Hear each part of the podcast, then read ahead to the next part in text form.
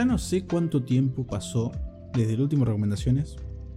Yo quiero pensar que fue un mes. Con eso me arreglo. También por una cuestión de que vi muy, pocas películas este mes. Para, para un episodio de recomendaciones, he visto películas para otros episodios que quiero pla- que tengo planeados para, para el podcast. Así que nada, estaba con miedo. No, con miedo de ver para atrás y decir, desperdicié este mes, pero fuerte. Así que nada, es una crítica hacia mí mismo como para arrancar, como para decir, bueno, rompo el hielo, ya que no, no sé cómo abrir el episodio. ¿Cómo andan chicos? ¿Todo bien? Todo bien. Todo bien, por suerte. Por fin ahora se me, lo, se me dio, se me dio por fin y ahí tengo recomendaciones con Luquitas y con, y con Alan.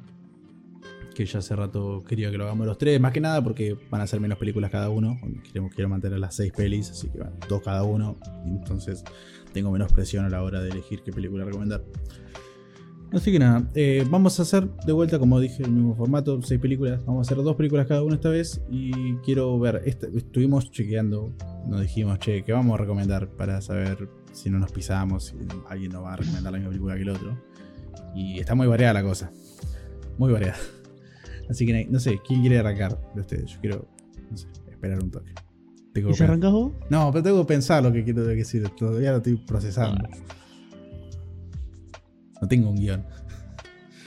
Ah, Ojalá, pero. No sé. Lucas, arranca, arranca con tu película especial.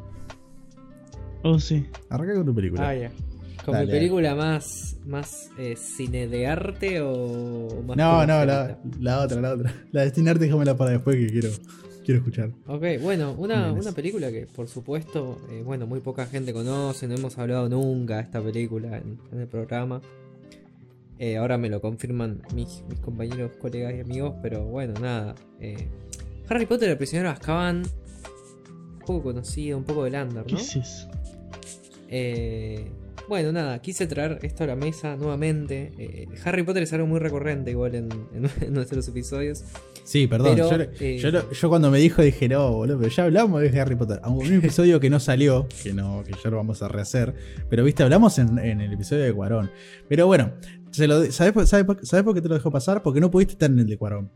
Y quiero tu opinión, no, solo de toda la, la filmografía de Cuarón, pero bueno, de esta película, si la puedo obtener, así tu espacio justo para hablar de la película, hacelo y lo aprecio totalmente. Eh, Ándale, bueno, nada, quise traer esta recomendación. eh, bueno, Harry Potter, prisionero de Azkaban es una película que salió en 2004, como dijo eh, Levi. eh, el director es Alfonso Cuarón, eh, un director bastante reconocido y galardonado por muchos de sus trabajos, entre los que se destacan, eh, no sé, Roma, eh, Gravity, Children of Men, eh, nada, varias pelis muy, muy copadas. Y eh, bueno, quise traer esto.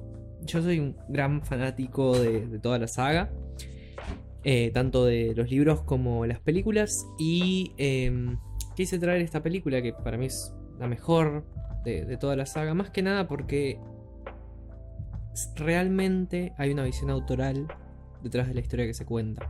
Yo hace poco, en mitad, eh, como bueno, nada, eh, en cuarentena, viendo qué actividades uno puede hacer, empecé a leer los libros. Eh, y me encontré con que el primer libro y el segundo, más allá de que hay diferencias, porque siempre las habrá entre libro y película, son bastante similares. La visión de Chris Columbus está, pero opacada por, por- la historia de J.K. Rowling y se mantiene mucho esa línea de pensamiento con el libro. Son muy similares. Más allá de, como dije antes, hay varias diferencias, pero eh, la verdad es que son bastante, eh, son bastante similares. Y el prisionero Azkaban es bastante, bastante diferente. Sin perder el hilo de la historia, ¿no? Pero hay muchas acciones que no están, otras nuevas que Cuarón implementó, digo que- que no estaban. Y además de eso, yo creo que es la película que más se preocupa por que todas las ramas cinematográficas, el sonido, la fotografía, el montaje, trabajen juntas, coexistiendo y dando sentido a la película. Hay muchos movimientos de cámara que tienen un sentido dramático, no solo técnico, no es para que nosotros veamos, sino que ciertos movimientos o ciertos encuadres nos posicionan como espectadores en una metáfora, una simbología, tratan de explicarnos algo mediante la fotografía, que era algo que en las películas anteriores no estaba, era casi que muy lógico causal, que bueno, lo sigue siendo igual, pero eh, que nosotros, la, la fotografía no tenía ese rol que Cuarón eh, decidió que tenga, y, más allá de eso, yo creo que es uno de los mejores trabajos del equipo actoral también. Eh, la verdad es que, eh, bueno, los chicos ya no son tan chicos y, y la verdad sacan muy buenas versiones de sí mismos eh, sin perder esa esencia, ¿no? Pero yo, por ejemplo, leía hace poco que Cuarón había tenido un gran trabajo con ellos y que lo primero que hizo cuando asumió el cargo de director antes de empezar a rodar fue pedirles a los tres que escribiesen un ensayo hablando de sus personajes. Porque eso ayudaba a la dirección que él quería darles y como vieron que hay muchas maneras de dirigir actores, Cuarón tendrá las suyas. Y eh, que sorpresivamente fue como que los mismos actores hicieron lo que sus personajes hiciesen. Digo, Emma Watson había escrito un ensayo de muchísimas páginas. Eh, Daniel Radcliffe había escrito un ensayo de una página y Rupert Grint había olvidado escribir su ensayo. Eh, y eso también habla de, un gran trabajo del director. De, es más, ese, ese gesto tan pequeño como decirles que escriban un ensayo muestra que hay una- un gran interés más allá de eso. Más allá de que ellos ahora ya son grandes, ¿no? Es como que a los chicos quizás es más difícil dirigir chicos. Pero es como que ellos ahora tenían, además de eso, experiencia que ganaban de las películas anteriores y algún que otro proyecto en el que habían estado. Y, la verdad es que más allá de que es la primera película en, la que más o menos los vemos eh, sin el uniforme del colegio, eh, es eh, muy interesante ver qué tan diferente es el libro y cómo la visión del director es tan potente que opaca casi la de J.K. Rowling, porque hay muchos cambios. Y son cambios que no molestan. Y que vos decís, ¿cómo haces para sacar, para poner cambios de un libro tan famoso y tan bueno, porque el libro también es muy bueno? J.K. Rowling es una escritora grandísima. ¿Cómo haces como para que esos cambios funcionen? Y como dije antes, darle sentido a cada rama cinematográfica que interactúa en armonía, eh, generando un sentido de la película.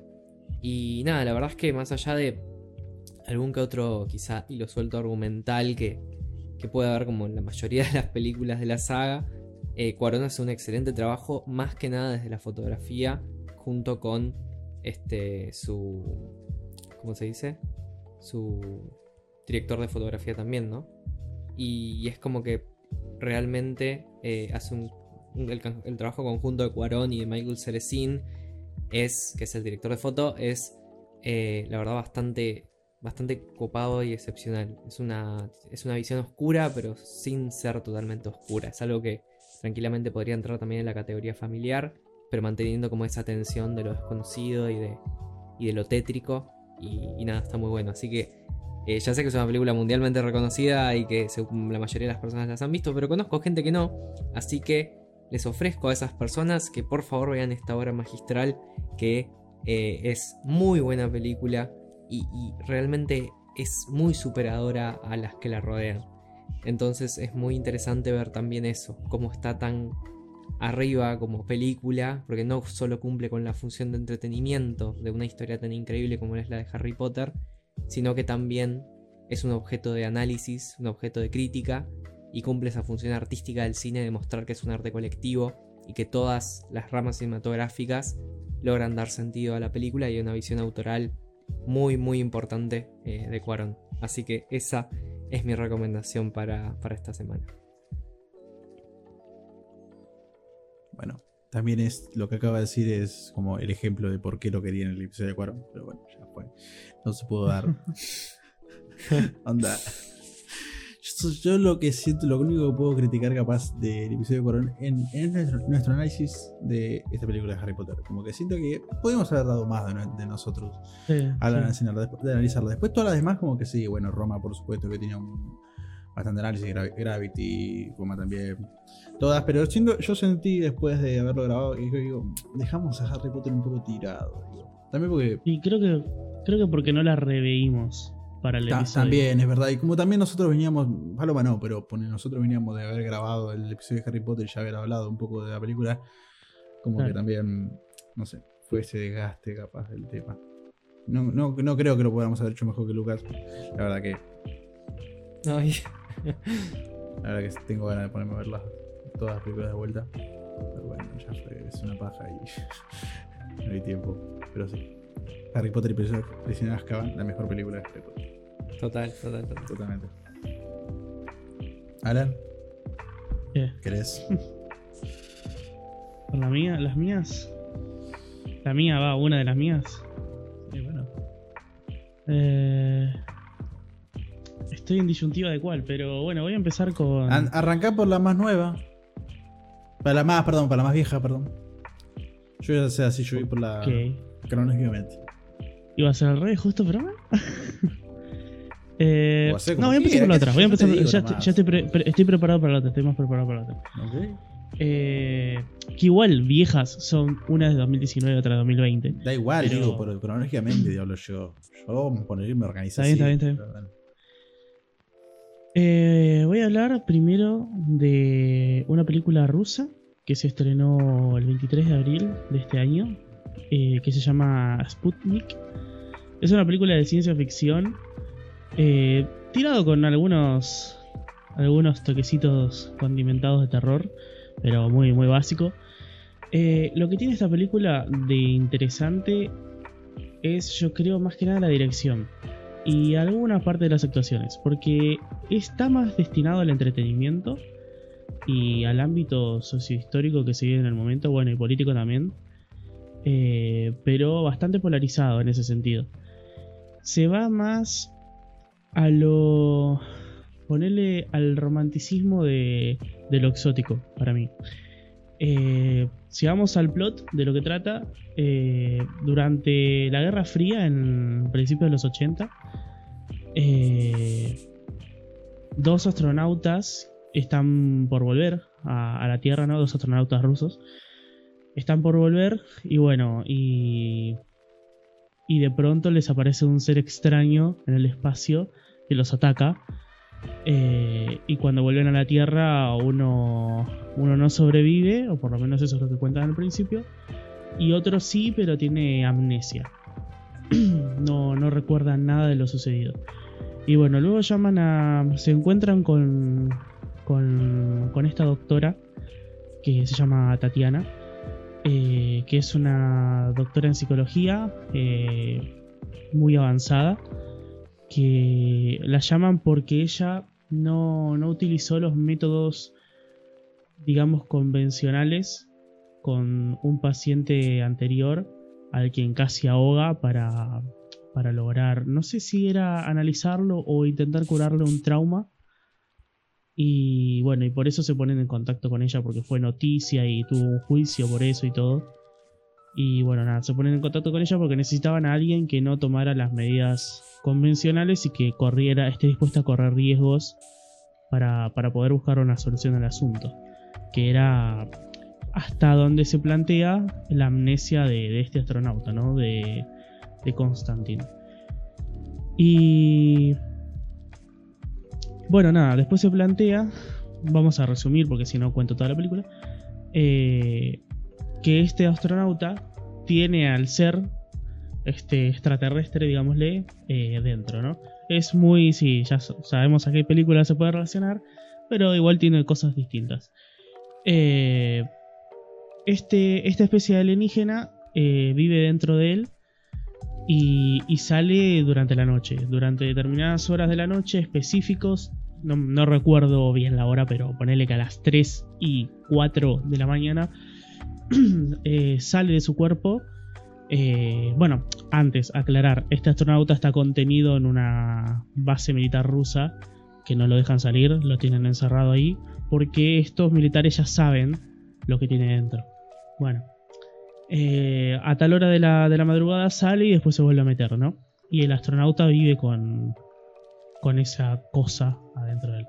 Bueno, llaman a la doctora, la doctora se termina enterando de lo que está pasando, en vez de, no tiene amnesia, el chabón sabe todo lo que le está sucediendo, pero no, no se lo quiere decir a nadie, lo oculta y está entrenado para ocultarlo, entonces nadie, nadie, nadie duda de que está diciendo la verdad en la base militar.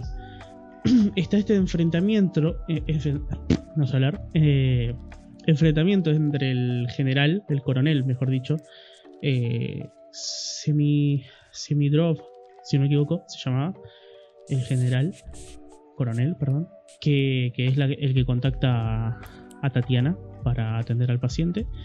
está esta confrontación constante entre el coronel y ella, ya que el coronel confía en que ella va, va a ayudarlo constantemente y le sigue dando una oportunidad. Eso es algo que no veo bien como planteamiento de personaje en el guion. Eh, pero bueno, aparte de eso, eh, existe esta confrontación y este, bueno, la cagaste, te doy una segunda oportunidad, la cagaste, te doy una segunda oportunidad. Tatiana se termina encariñando con el, con el astronauta. Eh, hasta contarle lo que pasó, bueno, termina habiendo una confrontación entre los militares y el alienígena con el que este lleva adentro, que logra controlarlo. Eh, y al final se da cuenta de que es una parte de él mismo y que si uno vive, el otro va a vivir, y si uno muere, el otro también va a morir. Eh, no, no físicamente, sino como que una parte de él se moriría si el alien muere, ¿no? Y bueno, lo que me gustó de esta película, eh, más que un análisis exhaustivo que se le podría hacer, es que cumplió su propósito de como género, de ciencia ficción y de y de digamos casi terror, más más thriller suspenso que otra cosa. Eh, me encantó cómo está cómo está implementado para hacer una película que tengo entendido que no es eh, o sea, es de un presupuesto grande, pero no es una super mega producción, además de que no tiene una super mega publicidad tampoco. Eh, que cumple su, objetivo de entretenimiento, además de tener su toque histórico artístico que, envía un mensaje a, la audiencia. Y no sé, la verdad, empaticé bastante con los personajes. Eh, al el astronauta para ir al espacio tuvo que abandonar a, a su hijo y no sabe ni siquiera cómo se llama. Él solo sabe que tiene, que tiene un hijo. Y, y bueno, vive con eso constantemente. Y por eso se quiere escapar, para poder ir a verlo y escaparse y poder formar su familia con su hijo, que está en un orfanato. Eh, esa es la motivación del personaje del astronauta para, para seguir. Motivación que se rompe. Eso es lo que, lo que en realidad era predecible, pero al igual me sorprendió cuando, bueno, no sé si se está permitido en las recomendaciones dar spoilers. No sé qué me dicen creo que no. me cago. Ok. Eh, bueno, nada. Cosa que después se rompe, no voy a decir por qué. La motivación. Eh, pero nada, está bastante. Está bastante buena la peli. Está buena. No voy a decir como la otra que tengo, que para mí está muchísimo mejor. Eh, que es increíble, pero la recomiendo por eso. Por, para un público que quizás no. No busque algo tan. No sé. Exigente consigo mismo como otras obras. Eh, considero que para hacer algo no hollywoodense o a lo que no estamos acostumbrados a ver, está muy copado para, para implementar a, a tu watchlist. Eh, ya la implementé a mi watchlist me compraste. yo, también, más que nada, porque cuando la busqué, el póster me llamó mucho la atención. Uh, Cumplió su función marketinera. Qué buen marketing. está, está muy copada, está muy copada. Como digo, si le hacemos un análisis exhaustivo, nos vamos al guion, bueno, es otra cosa. Pero como gusto, como recomendación, yo así digo, che, ¿querés ver una peli? Mira, te recomiendo esta, Tapiola. Mírala. Está perfecto. Genial, ya está en mi watchlist. bueno, eh, Levi, ¿querés decir vos?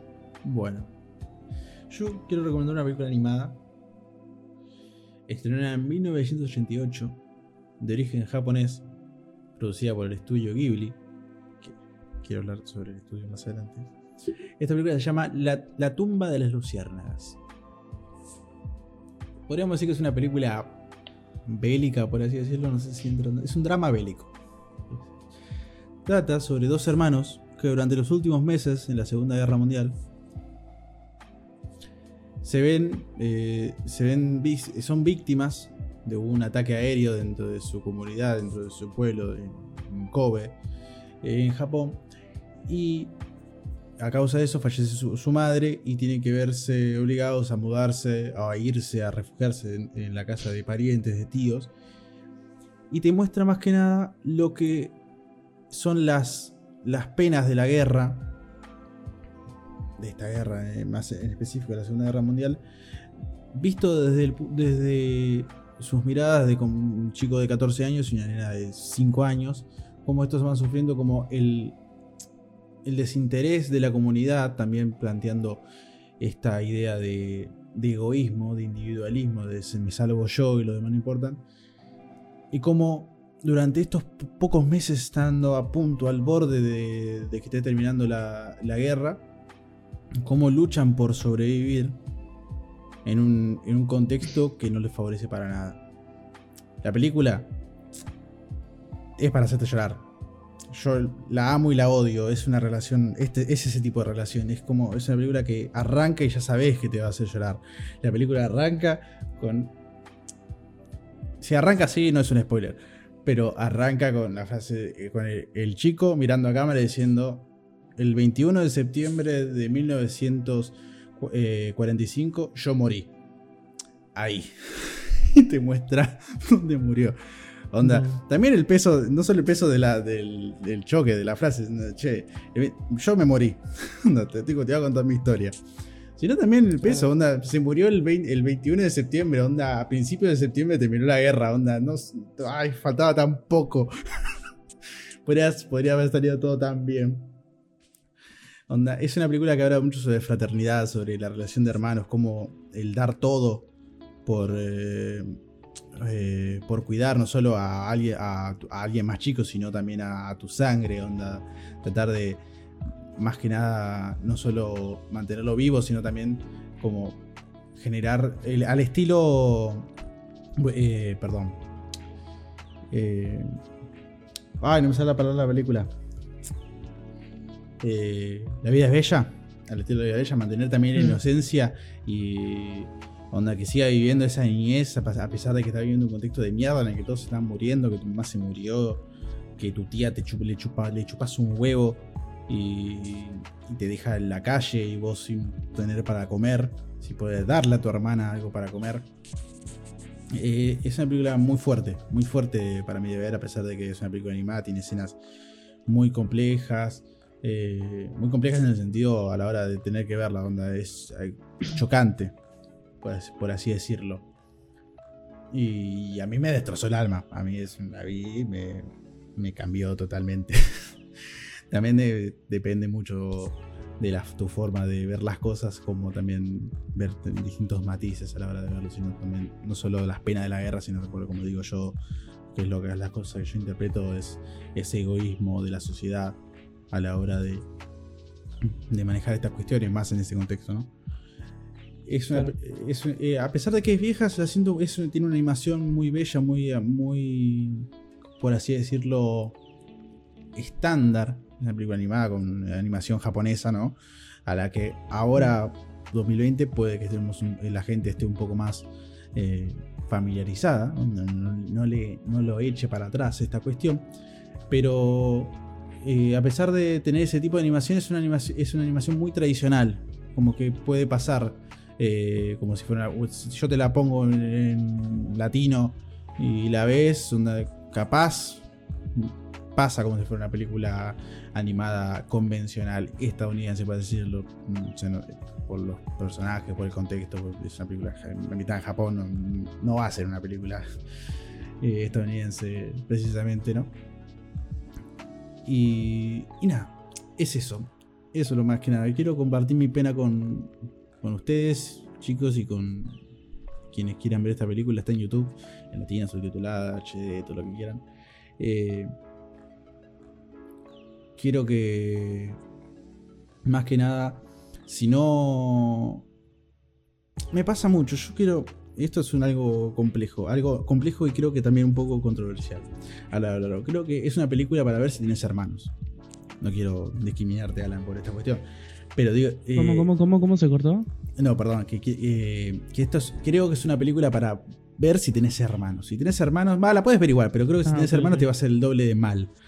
Te va a doler mucho. No por discriminarte, pero digo, esto es como. No, no, no. Es algo que lo quiero. que- Igual, que lo- igual yo he visto películas así que son como que tratan de la hermandad y te tocan. Te tocan No, sí, te tocan. A mí me, pero, pero digo, eh, te pueden tocar más o menos. Claro, seguramente mu- muchísimo más si, si Pero tienes la es experiencia.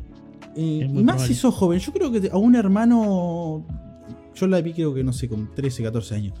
Pero digo, a, la- a esa edad, ver y también como tener esa, el- ese nivel de complejidad, ¿viste? De- a la hora de lo que es la fraternidad. Y decir el peso que, que uno tiene sobre. al ser el mayor, por así decirlo. O, sea, o tener al- a, tu- a un hermano menor a cargo, ¿me entendés? Aunque sean cuest- cuestiones banales del día a día. Onda, ver y tomar eh, eh, peso de, eh, de la, de lo fuerte que puede ser. Esa responsabilidad. Creo que es la peor forma de introducirse en lo que es este universo este, de esta productora. Estas películas es la más. La que más te va a tirar para atrás a la hora de decir, loco, me hicieron llorar tres horas, pero bueno, son. eh, para mí es la que más recomiendo de, este, esta serie de películas. Y quiero que. No sé, que todo el mundo la vea. Porque esta productora tiene muchas películas bellas, con el viaje de Chihiro, ganadora del Oscar, la mejor película animada, películas como Castillo en el Cielo, Mi vecino Totoro, El viento se levanta. Son, hablando, a la hora de hablar de películas animadas son referentes, pero esta película siempre para mí como que la veo siempre un poco para atrás. Y quiero darle ese, ese, ese peso. Es decir, es una, es una película animada que puede, si me la, si podría ser prácticamente una película normal. Si no fueran, si no fuera animada, tendría mucho más eh, relevancia a nivel histórico, por así decirlo. Pongámosle. Eh, y creo también por la época, finales de los 80, ¿no?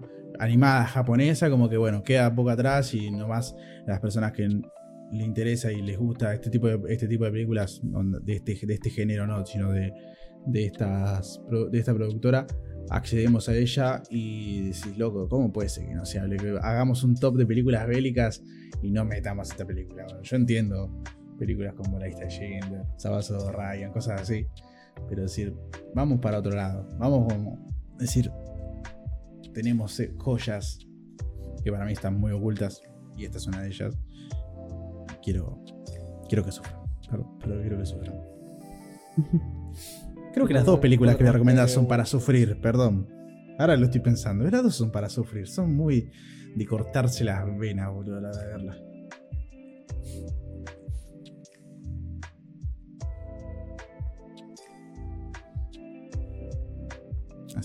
Esa es mi, esa es mi primera recomendación. ¿Lo quitas? Bien. La, la sumo a mi watchlist también. Sí, sí, te voy a tenés que ver muchas películas de, de, de esta productora, tenés que verlas. Ah, Sí, sí, tengo, tengo la lista. Em, bien, bueno, voy con mi segunda y última recomendación del día de hoy. Eh, la película, no sé pronunciarla en francés, es franchute, porque siempre tiene que haber una franchute en la lista. Em, no sé cómo pronunciarla en, francés, se llama eh, d'Enfants, no sé cómo se dice. En la traducción, Eh, la traducción más. sería. ¿Cómo, cómo, cómo, cómo la pronunciaste? Jeux, Jeux, Jeux. ¿Cómo? Sé que. Ay, decirlo en inglés y listo. Inglés- sería. Shoot ¿Cómo? phone. Shoot Shoot phone. Ok, Así. ok, ok. Gracias. No, no. Em, eh, la traducción sería juego de niños, pero en Estados Unidos le pusieron Love Me If You Dare. O Quiéreme si te atreves. Parece un título de comedia romántica horrible, pero Sí. no sé por qué le pusieron ese título. Simplemente Comedia romántica de Adam títulos. Sandler, boludo. Sí, sí, sí, sí, sí. Este. Pero no, no, no. eh, yo también, tipo. Hay una plataforma que se llama Movie, que es como si fuese Netflix, pero es Nob. Y hay Sí, sí, muchas muy películas. recomendado. eh, nada, eh, de cine de arte y demás. Entonces yo vi esta película y me sorprendí porque el título te lo ponen en inglés y se llamaba Quiéreme si te atreves. Yo dije, esto suena como a comedia romántica que pasan en Warner Bros. Un domingo a las 3 de la tarde. Eh, pero dije, bueno, ya fue, tipo, no tenía nada que ver, a mí me gusta ver una peli por día, entonces dije, no tengo nada y hay varias opciones, pero no importa, agarro con esto. Dije, veo los primeros minutos y si no me se va, la saco. Cuestión que empieza es primero, primero que nada, el director es, hizo trabajos muy poco conocidos, digo, la mayoría le fue bastante mal en taquilla, entonces, en taquilla en crítica. Entonces también yo tampoco tenía mucha esperanza de ese lado. Sin embargo, la verdad es que pasaron 20 minutos y yo no podía despegar los ojos de la pantalla. Era una cosa increíble. Muy similar a Melee. Tiene una estética muy parecida a Melee. De hecho, el director se basó mucho en la estética que tiene la película eh, Amelie. Em, y tiene como esos. ¿Vieron esos colores como espampanantes, verdes? Eh, muy saturado todo. Digo, muy saturados los verdes, muy saturados los rojos. Desde el color es una locura desde el guion también, las actuaciones también, la dirección también. No, eh, tipo, la terminé y yo dije, yo no puedo creer. Tipo, yo no entiendo por qué le pusieron ese título de mierda. o sea, ese título baja mucho, pero más allá de eso, es una película excelente. Me encantó, pero me encantó. Yo hacía mucho tiempo que, que, no me gustaba tanto una película. Entonces yo terminé la película y me puse a analizarlo como, ¿por qué me gustó tanto? Tipo, porque al principio parece una comedia familiar y después vuelve un drama y después un, un suspenso. Entonces llegué a la conclusión de que la película es la, política, la película más polifacética que conozco. O sea, es una comedia, es un drama, es. Tipo, los personajes son dos psicópatas, dos putos psicópatas. Y, y entonces, tipo, uno es como que, nada, es un amor súper tóxico. Porque bueno, si se llama Quiere 3, imaginamos que hay amor en la película. Y, y es un amor muy venenoso, muy tóxico muy extraño, bizarro. Em, son dos sociópatas, así más o menos como para que se entienda.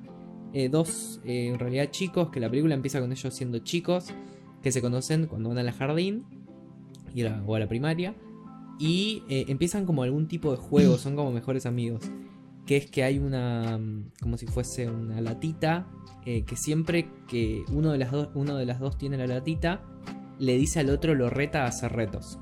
Como ¿verdad? Consecuencia, bueno, consecuencia todo el tiempo.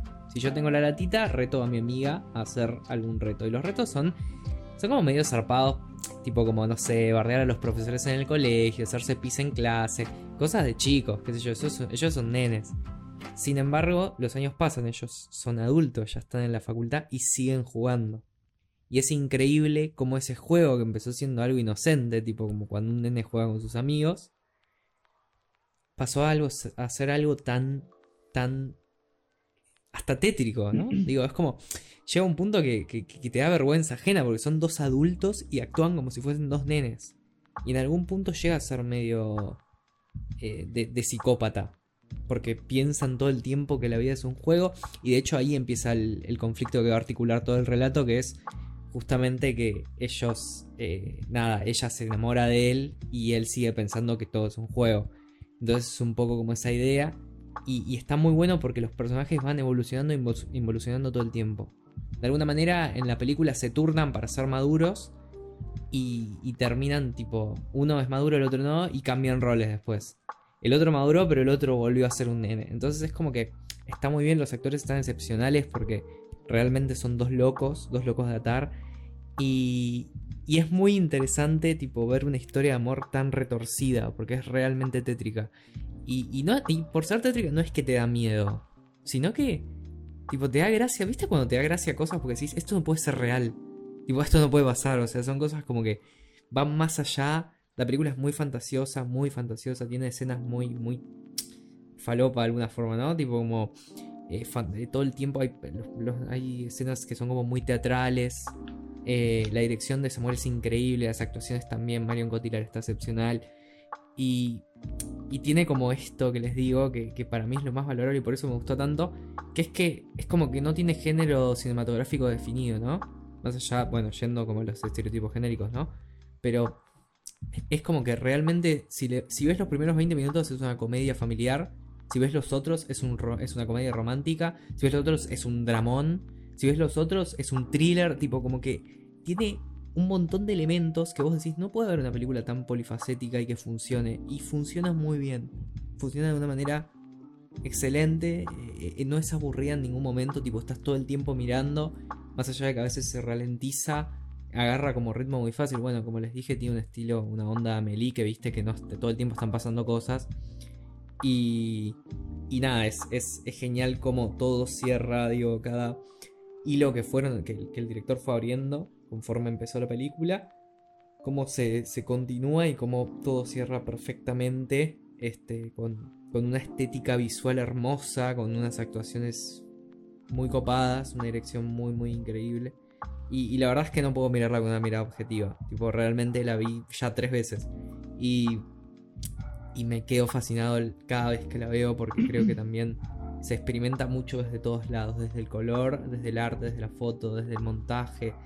Eh, es una de las pocas películas que veo que tiene muchos jump cuts y intencionales, tipo con algún tipo de sentido eh, metafórico. Y, nada, la verdad es que es una película que me sorprendió gratamente. Y, nada, tienen que verla porque es una cosa, digo, te genera como ese sentimiento de que terminas la película y decís como, ¿y ahora qué? Tipo, me tengo que sentir bien, me tengo que sentir mal, tengo que llorar, tengo que reírme. Eh, y que te genere es una película intencionalmente, me parece algo que, nada, vale la pena remarcar. Así que esta es mi recomendación, mi segunda y última recomendación para el episodio de hoy. No, te odio, boludo. Me manejaste mal, boludo. A mí me juro. entré, a, entré a movie para ver si ya, sí, y para ver qué onda. Y me dice, esperan siete días. Uy, no, bueno, tengo una semana, tengo que verlo. no, sé cuándo era esto no sé cuándo va a salir, capaz sale el, no sé, no sé cuándo, no puedo decir cuántos días van a pasar. Pero ya no creo que esté para cuando, cuando lo saquemos esto, pero ah, bro, ya la, ya la quiero ver. No sé si ahora cuando terminamos de grabar me pongo a verla, pero bueno. Tengo que verla, tengo que aprovechar. tengo que aprovechar la suscripción a Movie y mirarla. Bueno, Alan. Bueno, la siguiente, segunda y última película de estas recomendaciones por mí es The Assistant. Eh, película del 2019, el año pasado, depende de cuándo escuches esto. Eh, también, a ver, bueno, aparte, está dirigida, escrita por Kitty Green, que hasta esta película era documentalista.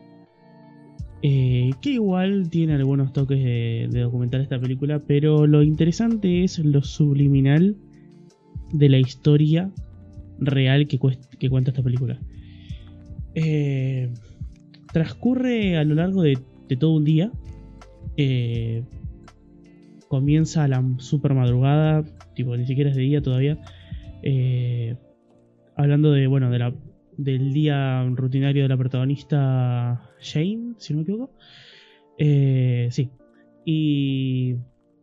Ah, bueno, protagonizada por Julia Garner, no sé si lo ubican. Está en Ozark, por ejemplo, una, serie de Netflix. Eh, bueno, ella, ella es asistente en una compañía, en una producción, una productora cinematográfica. y transcurre aproximadamente en los 2000, por ahí, entre 2000, no sé, una, una década de, de chance. Eh, y bueno, habla de, de su rutina, eh, que es bastante degradante, en, en, el sentido de que, bueno, su jefe tiene un comportamiento, vaya, ya vamos a llegar al jefe, que tiene un comportamiento bastante, digamos, violento, pero no, no físico.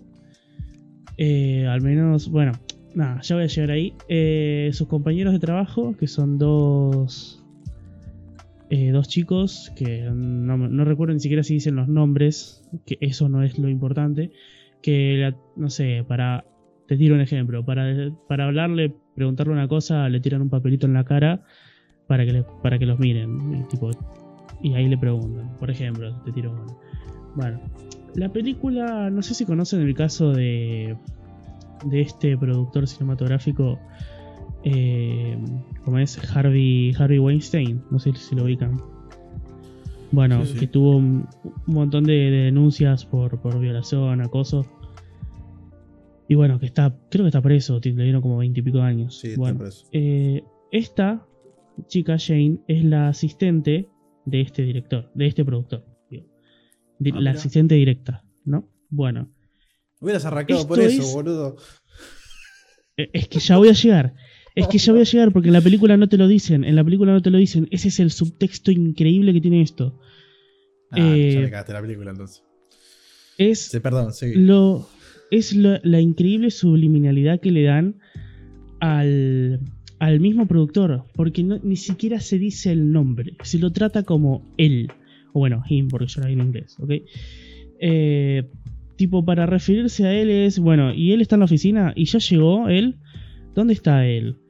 En ningún momento se lo nombra. Pero como espectador, si más o menos sabes de, por dónde va la cosa, y después me puse a investigar, me imaginaba que iba por ahí, trata de, de este productor. Eh, ¿Por qué? También te das cuenta, eh, porque esta, esta chica, esta asistente Jane, tiene un montón de llamadas por parte de la esposa de él, que le vive preguntando dónde está, con quién está, por qué no le contesta, qué está haciendo. Y vos al principio te pensás, ah, bueno, la esposa es una loca, que es una rompebola, que, que no sé, es tóxica, celosa, que está preguntando todo el tiempo porque piensa que en vez de estar trabajando está con está haciendo de la suya, ¿no? Eso es lo que vos como espectador, digamos, normal te, te esperás o pensás al principio de la película.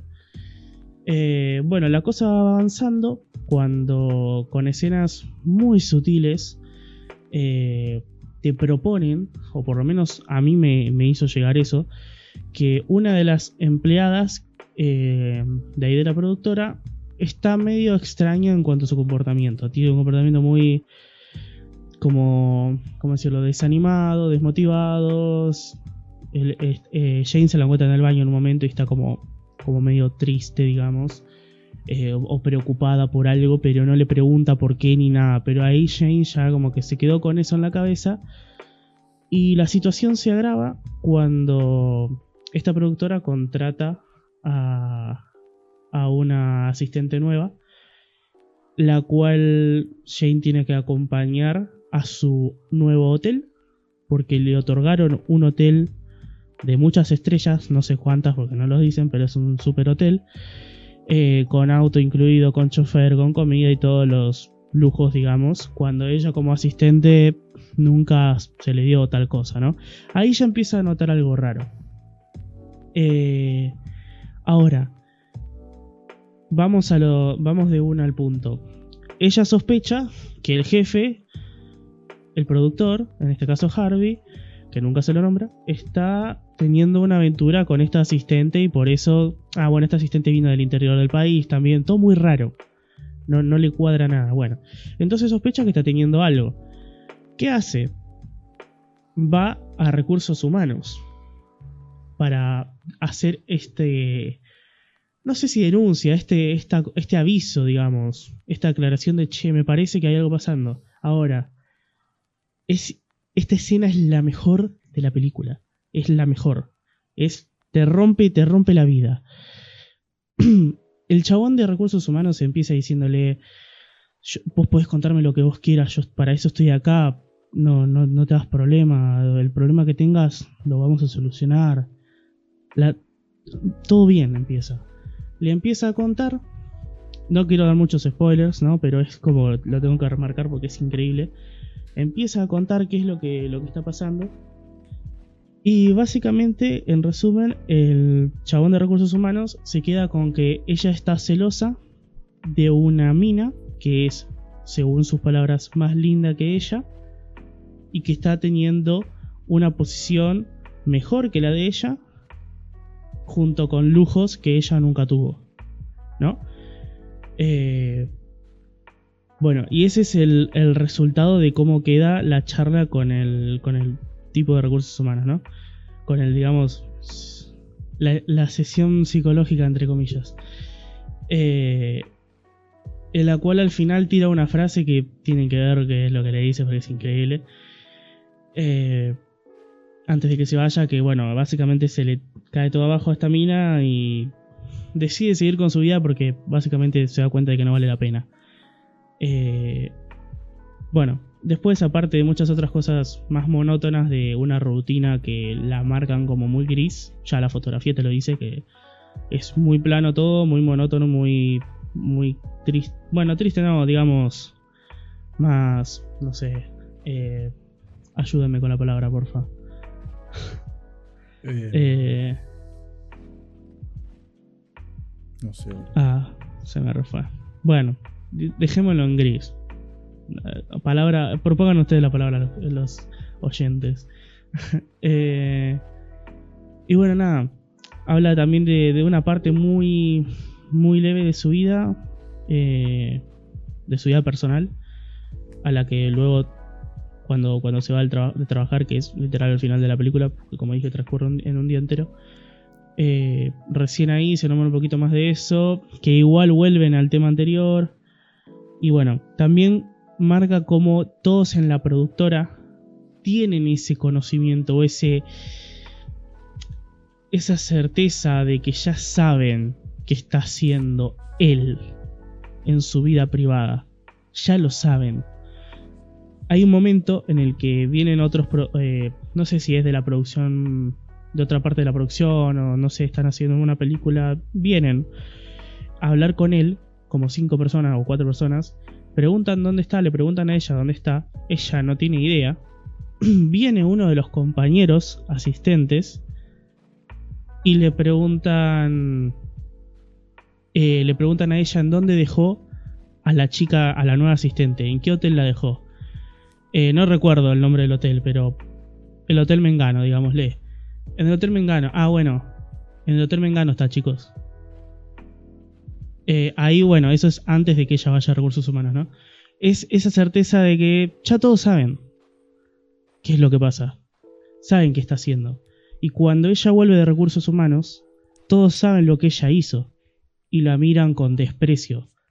Como para qué mierda fuiste a hablar. Y él la llama.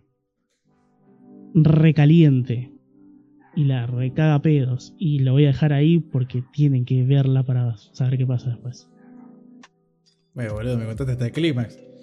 No, no, no, no, no, no- Hubieras arrancado primero con la cosa. No, igual. No, igual la voy a. Voy a quiero verla, quiero verla. porque me llama Chequela la porque está muy. No sé si. No sé si me la estoy jugando. Me la estoy tirando de un, de, de un avión. Pero posible nominada a algo. Pero. Me la jugaría a decir. Pero salió, me la el jugaría. que- pero salió el año, que- el año pasado salió. Ah, shit, man, entonces no dije nada. Ah. Igual me llamó la atención, la busqué y el, el póster, el póster, ahora estoy con el tema de, de eso, pero el póster, uh, me llamó la atención cuando me, me dijiste el dato, el dato crucial, uh, ahí me cerró el póster y dije, uh, re, re piola. Y es la chica de Ozark. Como, ah, Sí, bueno. sí, la chica de Ozark es lo que dije. Ah, yo entendí que me habías dicho nomás una serie de Netflix. Está en Ozark, dije. Ah, en Ozark, no, no escuché Ozark. en Ozark, una serie de Netflix. Sí, Ah, sí, sí, ok. sí. No, yo ya la puse en mi lista, la puse en mi lista porque la quiero. No, me llamó mucha atención. Está, está muy. No sé, me, me encantó. Tipo, yo pensaba que iba a ser un palo, tipo que iba a ser como. Bueno, me voy a aburrir. No, ¿sabes cómo te quedás mirando, boludo? No sé. Mm. Le agrego, le doy un.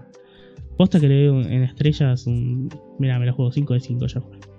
Bueno, bueno, está bien. No critico, Sí, no critico porque bueno, no me gusta hacer lo que a mí, me- lo que a mí no. No me gusta hacer lo que a mí me hace. Lo que a vos te haga. Así que, así que, Por no sé. A mí me critican porque le pongo estrellas, notas que no se debería poner a tales películas. No sé. Vivir y dejar vivir. ¿Qué- qué- qué- Y yo, mi última recomendación, creo que yo puedo afirmar que la película más bella que vi en lo que va de la cuarentena. Apá. Es- No. No le puse un 5 de 5. No sé por qué, creo que terminé la película y le puse un 4 y medio. Así como diciendo, bueno, dije, ah, pero es la película más bella que el, el de la cuarentena. Estoy hablando de, de Florida Project de 2017.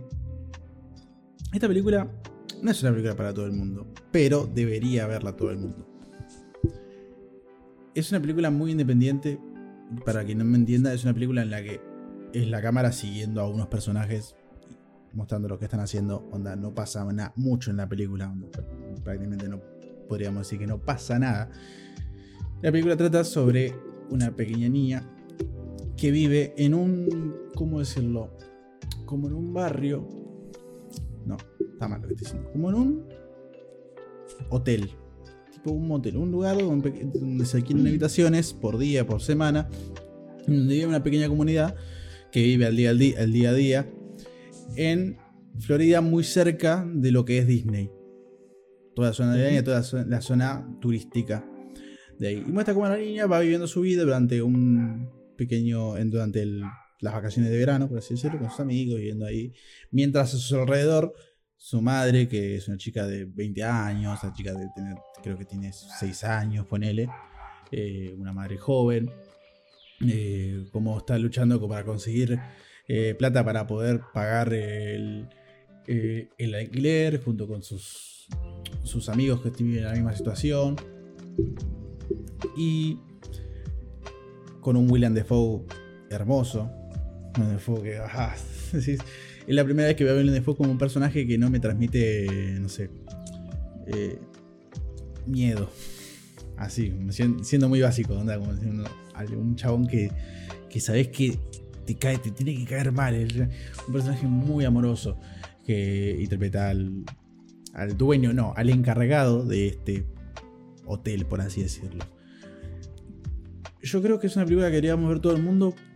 No sé si lo digo como algo bueno, sino también como algo malo. Debería verlo todo el mundo porque yo, creo que vivimos una sociedad que es muy triste lo que, la forma en la que yo lo veo. Decir que, loco, es necesario para la sociedad ver la problemática en una película, verlo en un cuadro, en un cuadro, digo, en un frame, por así como lo quiero decir, para darte cuenta de la realidad. Y eso para mí es muy triste. Y siento que con esta película eh, busca, busca de- demasiado plantear lo que es esta, esta sociedad tan poco imaginada de lo que es Estados Unidos, toda esta, esta gente eh, que no sabe cómo salir adelante, que no tiene estas oportunidades para poder eh, obtener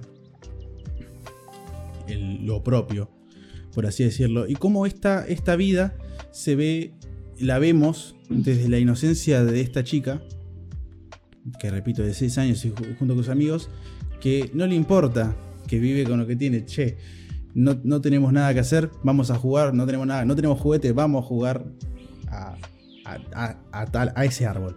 A ese árbol que es mi árbol favorito de, de acá. Y como también ese paralelismo de decir, loco, cómo vivimos, vive esta, esta chica con sus, con sus amiguitos una vida de mierda, porque en sí es una vida de mierda, aunque ella la pase muy bien. Y está, y está, es hermoso que la pase tan bien en ese contexto. Cómo se, vive esta, esta situación, estos chicos que tienen todo pero a la vez no tienen nada, al lado de lo que es el reino mágico de Disney, que es el sueño de todo, de todo chico ir hacia. También refiero al nombre donde, del, de Florida Project, del proyecto de Florida, que es como se llama, es como se le llamaba al proyecto de Disney. A Disney, vamos a crear Disney, este, este proyecto de Florida es hacer. Disney. Y, y es muy bello ver cómo se va empeorando la situación y cómo esta, esta chica, esta niña, eh, se ve afectada por esto, donde se ve alejada de sus amigos, por, eh, por todo lo que es el contexto social, también, por así decirlo. Y se ve totalmente reflejado por la, por, al, ponerte esta situación, esta gente que vive acá y los turistas. Que siempre nos vemos en, esa, en ese, ida y, ese ida y vuelta de mostrarnos cómo la gente está en los hoteles de Disney pasándolo también y ellos, por ejemplo, un ejemplo de la película que la niña con la mamá tratando de vender perfumes en la puerta de los hoteles y cómo los quieren sacar cagando. Eh, y nada, mientras ellos lo único que quieren hacer es poder eh, pagar, eh, pagar una habitación por una semana.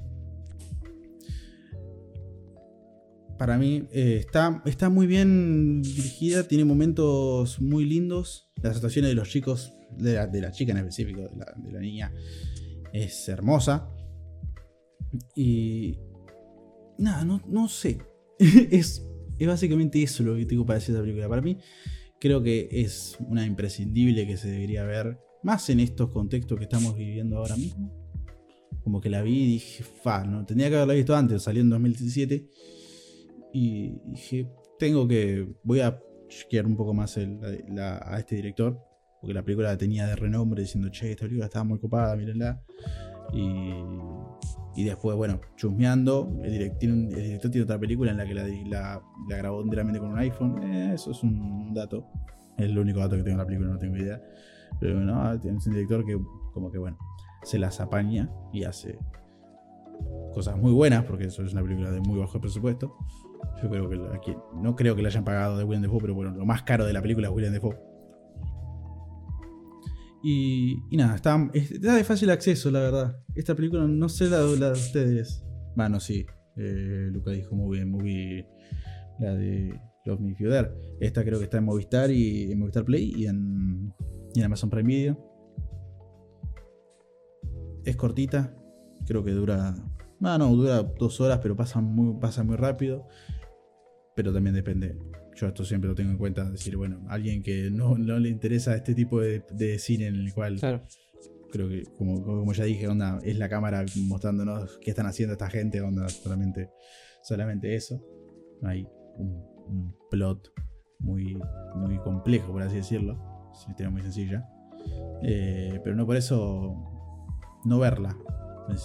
Capaz al principio, capaz si alguien se puede aburrir, pero digo, alguien que, que lo piensa y toma a la película como el- por el mensaje que quiere transmitir, eh, yo creo que no la va a pasar mal, sino que va a terminar la película y se va a sentir feliz de haberla visto, como yo me sentí prácticamente. Por eso más que nada lo quiero recomendar. Así que nada, creo que con eso cerramos. No sé. Listo, otra más en mi watchlist. ¿No la viste, boludo? Pensé que la habías visto. Mm, No, mírala. Mírala, está muy buena. Muy buena. Así que nada, esto fue recomendaciones de encierro, tercera parte. Ahora es personal. no, pero bueno. Eh, espero que eh, si miran alguna de estas películas, espero que les guste demasiado. Yo tengo que ver las. Bueno, menos Harry Potter, tengo que ver todas las que dijeron los chicos. Tengo que buscarlas de cara. Tengo que aprovechar la de movie. También, si les, gust- si les gusta este, este tipo de películas como las que recomendó Luca, también de la de. Y esta también, si les gusta este tipo de cine, si no tienen movie, tienen que bajarse movie. Está muy bueno. Muy buena, muy buena variedad de películas. Así que nada, chicos, los despido. Me voy a comer algo. Y disfrutar de mi noche. Espero bueno. que. Yo, la- yo a mí me gustan mucho los episodios, yo la paso muy bien. Espero que quienes estén escuchando esto la hayan pasado muy bien. Y si les interesa estas películas, las miren. Y después nos comenten en nuestras redes sociales, en nuestro Instagram. Estuve acá con, con Alan Velo, con Lucas Ali, soy Ley Polorari y esto fue Francamente Cine. Desde nuestras casas cuidándonos mucho. Nos vemos. Muchas gracias por escuchar. Nos vemos en el próximo episodio. Nos escuchamos en la, en la semana que viene o cuando lo escuchen. Chao. David dijiste nos vemos. Ah, tenés razón, perdón. Metafórico. Perdón. fue, fue. No fue intencional. Involuntario. Fue voluntario.